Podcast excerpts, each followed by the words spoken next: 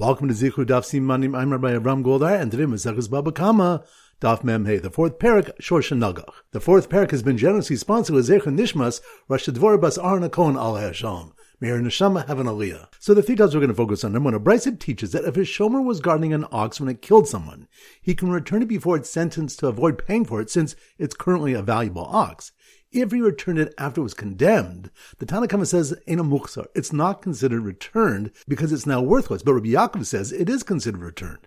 After Rabba rejects an initial explanation, he says, they argue about Gombim Dino Shoshor Shobafanav, if Basin can rule on the case of an ox not in its presence. If it can only be condemned when it's present, the owner can claim that the shomer caused the ox to become forbidden by placing it under Basin's control. They argue about the principle of chamisas haba'al k'chamisas hashor.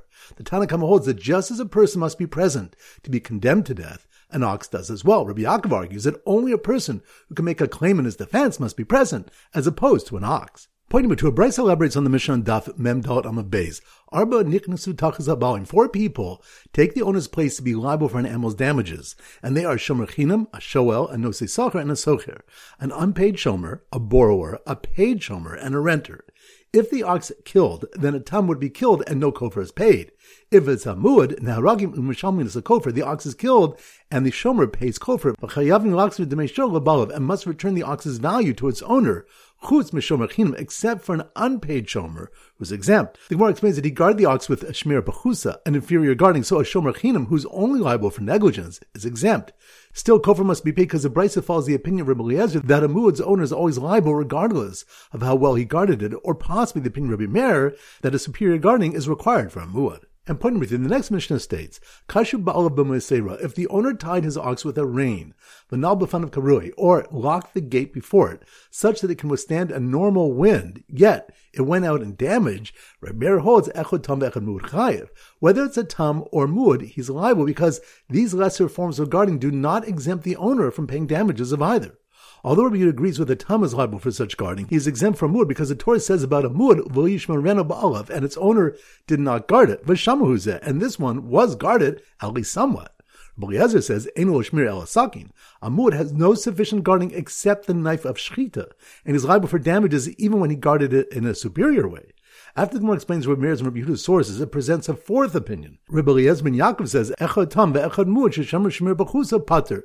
Both a tam or a mu'ud, which is owner guarded with an inferior guarding, and a damage, he is pater. So once again, the three points are number one. A Brisa teaches that if a shomer was guarding an ox when it killed someone, he can return it before it's sentenced to avoid paying for it, since it's currently a valuable ox. If he returned it after it was condemned, the Tanakhama says, Eina muksar, it's not considered returned because it's now worthless. But Rabbi Yaakov says it is considered returned. After Rabba rejects an initial explanation, he says they argue about Gombim Dino Shoshor Shobafanav, if Basin can rule on the case of an ox not in its presence. If it can only be condemned when it's present, the owner can claim that the shomer caused the ox to become forbidden by placing it under Basin's control. They argue about the principle of chamisas haba'al k'chamisas hashor. The Tanna Kama holds that just as a person must be present to be condemned to death, an ox does as well. Rabbi Yaakov argues that only a person who can make a claim in his defense must be present, as opposed to an ox. Point number two, a Brisa elaborates on the Mishnah on Daf Mem Dot on the Basin. Arba Niknasu takhes abalim. Four people take the owner's place to be liable for an animal's damages, and they are shomer chinam, a shoel, a nosi Sakhar, and a socher. An unpaid shomer, a borrower, a paid shomer, and a renter. If the ox killed, then a tam would be killed and no kofar is paid. If it's a muad, naharagim u'mishamlin is a kofar, the ox is killed, and the shomer pays kofar, v'chayavin l'aksu d'meishor l'balav, and must return the ox's value to its owner, chutz m'shomer chinam, except for an unpaid shomer, who's exempt. The Gemara explains that he guarded the ox with a shmir b'chusa, an inferior guarding, so a shomer chinam, who's only liable for negligence, is exempt. Still, kofar must be paid because the Brisa follows the opinion of Rabbi Eliezer that a muad's owner is always liable regardless of how well he guarded it, or possibly the opinion of Rabbi Meir that a superior guarding is required for a muad. And point number three, the next Mishnah states, Kashu ba'alav b'meisera, if the owner tied his ox with a rein, v'nal b'fanav karui, or locked the gate before it, such that it can withstand a normal wind, yet it went out in damage, Rabbi Meir holds echod tam v'echod mu'ud chayev. Whether it's a tam or mu'ud, he's liable because these lesser forms of guarding do not exempt the owner from paying damages of either. Although Rabbi Yud agrees with the tam is liable for such guarding, he is exempt from mu'ud because the Torah says about a mu'ud, v'yishmereno ba'alav, and its owner did not guard it, v'shamu zeh, and this one was guarded, at least somewhat. Le'ezer says, Eno Shmir El Asakin. Amud has no sufficient guarding except the knife of Shechita, and is liable for damages even when he guarded it in a superior way.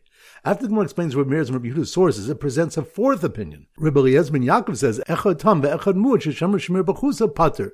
Both the tam or amud, which is owner guarded with an inferior guarding, and a damage, he is pater. Alright, so now we go to Siman Daf Mem Hay, and big news here in Zikhu land. The Siman of Monopoly is being retired. We are no longer using Monopoly as a Siman for Mem Hay. There are a couple of reasons for that. One, it was a very loose connection, Mem Hay Ma Monopoly. And secondly, it was very difficult to work with to build a Siman around. So Monopoly is no longer the Siman. The siman is Manishtana, Manishtana, which is a Leil Seder scene. So Manishtana is the new siman here in Masechtas Baba Kama at the start of Seder Nezikin. So here goes. When the little boy at the Seder who asked, why is it different for a shomer to return an ox after it was condemned, was interrupted by his brother who went ahead and read about the four shomerim, who are Niknasu takhes abalim. Their father stood up holding a knife and said he would guard proper behavior at the table, just like he would guard Amuad.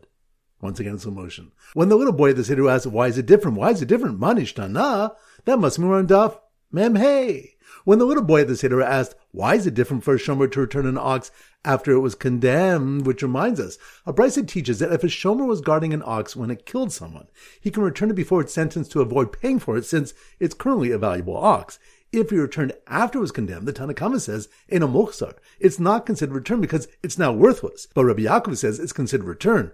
Rabba says they argue about Gom Dinu Shel Shor Shel B'fanav, if Basin can rule on the case of an ox, not in his presence. So when the little boy at the Seder who asked, why is it different for a shomer to return an ox after it was condemned, was interrupted by his brother who went ahead and read about the four shomerim, who are Niknasu Takhes Abalim, which reminds the Brisa elaborates on the Mishnah on Daf Mem Dalid on a Basin. Arba Niknasu takhes abalim. Four people take the owner's place to be liable for an animal's damages, and they are the shomer chinam, a shoel, a nosi Sakhar, and a socher, an unpaid shomer, a borrower, a paid shomer, and a renter. If the ox killed, then a tam would be killed and no kofar is paid.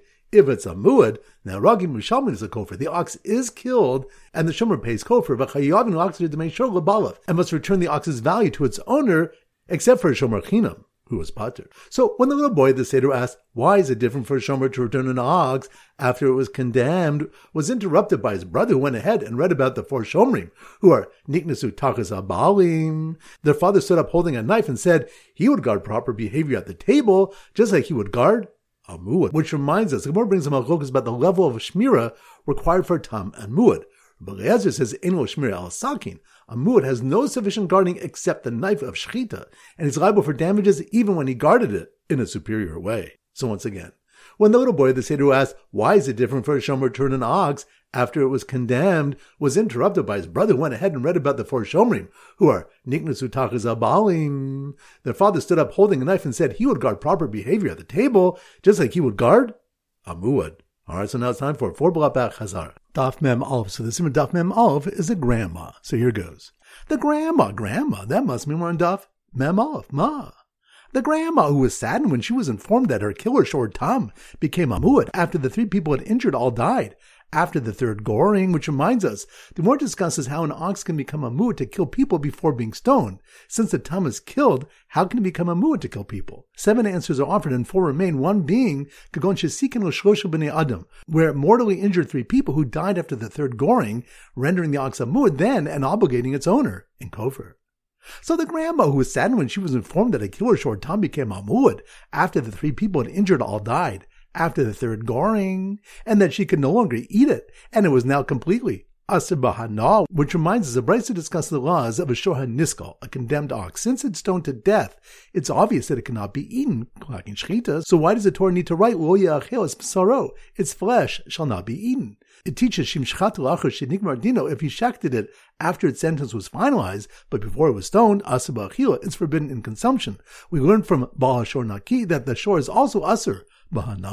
So the grandma who was saddened when she was informed that her killer shor tam became a muad after the three people had injured all died after the third goring, and that she could no longer eat it, and it was now completely aser b'hana, got some good news that she didn't have to pay chatzi kofar when another shor tam of hers intended to kill an animal and inadvertently killed a Jew, which reminds us, in a Brisa was taught, the pasuk says, Balashor Naki, and the ox's owner is absolved from payment, which Rabbi Eliezer explains, Naki mechatzi kofar. The owner of a tam is absolved from paying half kofar.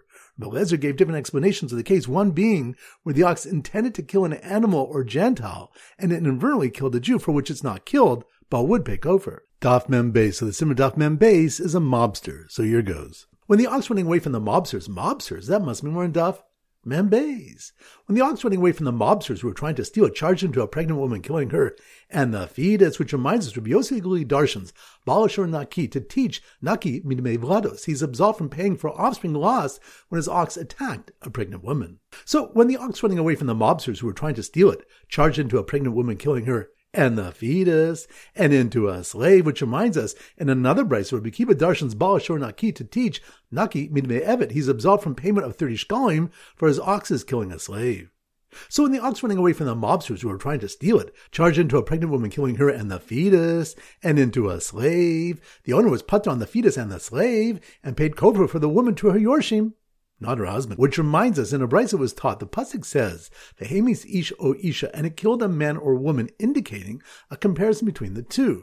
Rabbi Kiva explains that since we already know from elsewhere that kofar is paid for killing a woman, the pasuk is teaching Ma ish nezakav l'yorshab, just as regarding a man, his damage payments are given to his heirs if he dies before they're paid. Av isha nezakav l'yorshab. So too regarding a woman, her damage payments are given to her heirs, not her husband. Daf Mem Gimel. So the simmer Daf Mem Gimel is a magazine. So here goes. The Baal who bought a subscription to Nezikin magazine, magazine, that must mean we're in Daf Mem Gimel.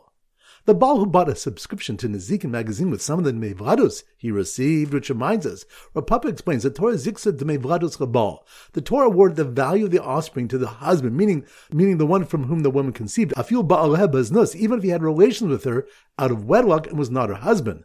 This is because the Torah used the term Baal Isha, the husband of the woman, the word Baal implying relations. So the Baal who bought a subscription to Nezikin magazine with some of the, the Mevradus he received, finished reading that a shor that kills a slave of Ben-Khorin without kavana gets to live, and his owner is patur from paying shoshim shkalim and kofar, which reminds us, Rish Lakish said, Shor Shehemis is a eved shelo b'kavana. If an ox killed a slave unintentionally, where the ox is not killed, patur m'shoshim shkalim, the owner is patur from paying thirty shkalim, because the Torah wrote, Kesav shoshim shkalim yitenu adunav v'ashor yisakel.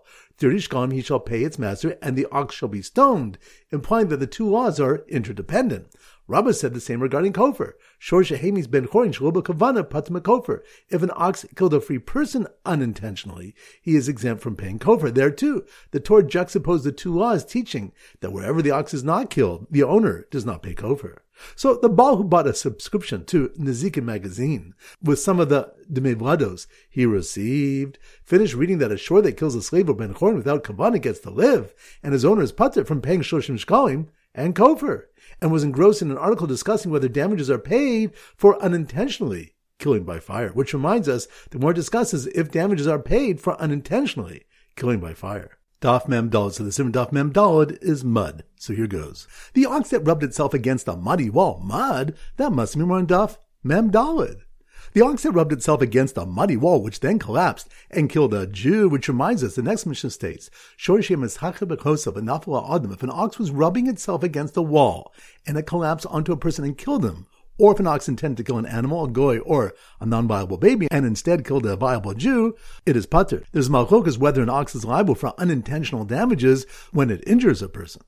So the ox that rubbed itself against a muddy wall, which then collapsed and killed a Jew, and then got so angry that it got all muddy that it attempted to gore someone to death, but accidentally killed someone else, which reminds us the Mishnah taught that an ox which intended to kill an animal and killed a person is exempt from being stoned. This implies that if it had tended to kill a Jew and killed a different Jew, it is stoned. The Mishnah disagrees with Rabbi Shimon, who said, "Afil niskavenu harogazeh b'harogazeh patur." Even if it intended to kill this Jew and instead killed another, it's patur, because the Torah said, "Ashor yisakel v'gam ba'alav yumas." The ox shall be stoned, and the owner shall also die. This juxtaposition teaches chamisas haba'al k'chamisas hashor. As the laws are regarding the owner's death, so are the laws regarding the ox's death. So the ox that rubbed itself against a muddy wall, which then collapsed and killed a Jew, and then got so angry that it got all muddy that it attempted to gore someone to death, but accidentally killed someone else, turned out to be an ownerless ox, which isn't killed, which reminds us, there's some halchokas if an onerous ox that kills a Jew is killed. Rav Huna says, the Riyud exempted the ox, afil nagach ubasov hiktish, even where it gored and he subsequently was makdishit, nagach ubasov hifkir, or it gored and he subsequently was mafkirit. Alright, so now it's time to conclude their pop quiz of ten questions. Number one, which of the one that Yisomim are not chayv and kofra, and the Gemara brings them halchokas, how kofra is evaluated according to the value of the nizak or the mazik, that's on daf. Ma'am. Good. Number two. Which daf do we have machokas regarding a shomer returning an ox after it's condemned to death? That's on daf. Mem Hey. Good. Number three. Which daf do we have machokas whether an onerous ox that kills someone is liable for death? That's on daf. Mem Dalid. Good. Number four. Which daf do we have machokas about the level of guarding required for a tam and muad? Rabbi Eliezer says that the only shmir for a muad is the knife. That's on daf. Memhe. Good. Number five. Which stuff do you learn Rabbi Yossi Agli Darshan's Balashor Naki to teach? Naki means Mevradus. He is absolved from paying for offspring lost when his ox attacked a pregnant woman. That's on daf. Membeis. Good. Number six. Which stuff do we learn if an ox killed an Evid or Ben-Khorin without kavana, the animal lives and one is not liable for Shoshim Shkolim and Kofar? That's on daf. Mem Gimel. Good. Number seven. Which daf do we discuss? Tzad tamus bim koma umedus. Does the tam portion of a muad remain in its place in a case of Shmir B'chusa? That's on daf. Lamutas. Good. Number eight. Which daf do we discuss how an ox can become a muad to kill people before being stoned when even a tam is stoned if it kills someone? That's on daf. Memov. Good. Number nine. Which daf do we learn if an ox was rubbing itself against a wall and the wall collapsed onto a person and killed them, the owner of the ox is patur? That's on daf. Memdal. Good. And number ten, which daf we learn about the four shomrim who are Niknasu takhes abalim? That's on daf. Memhe. Excellent. That concludes today's shir. This is Rabbi Abraham Goldar from Zikhu wishing you a great day and great learning.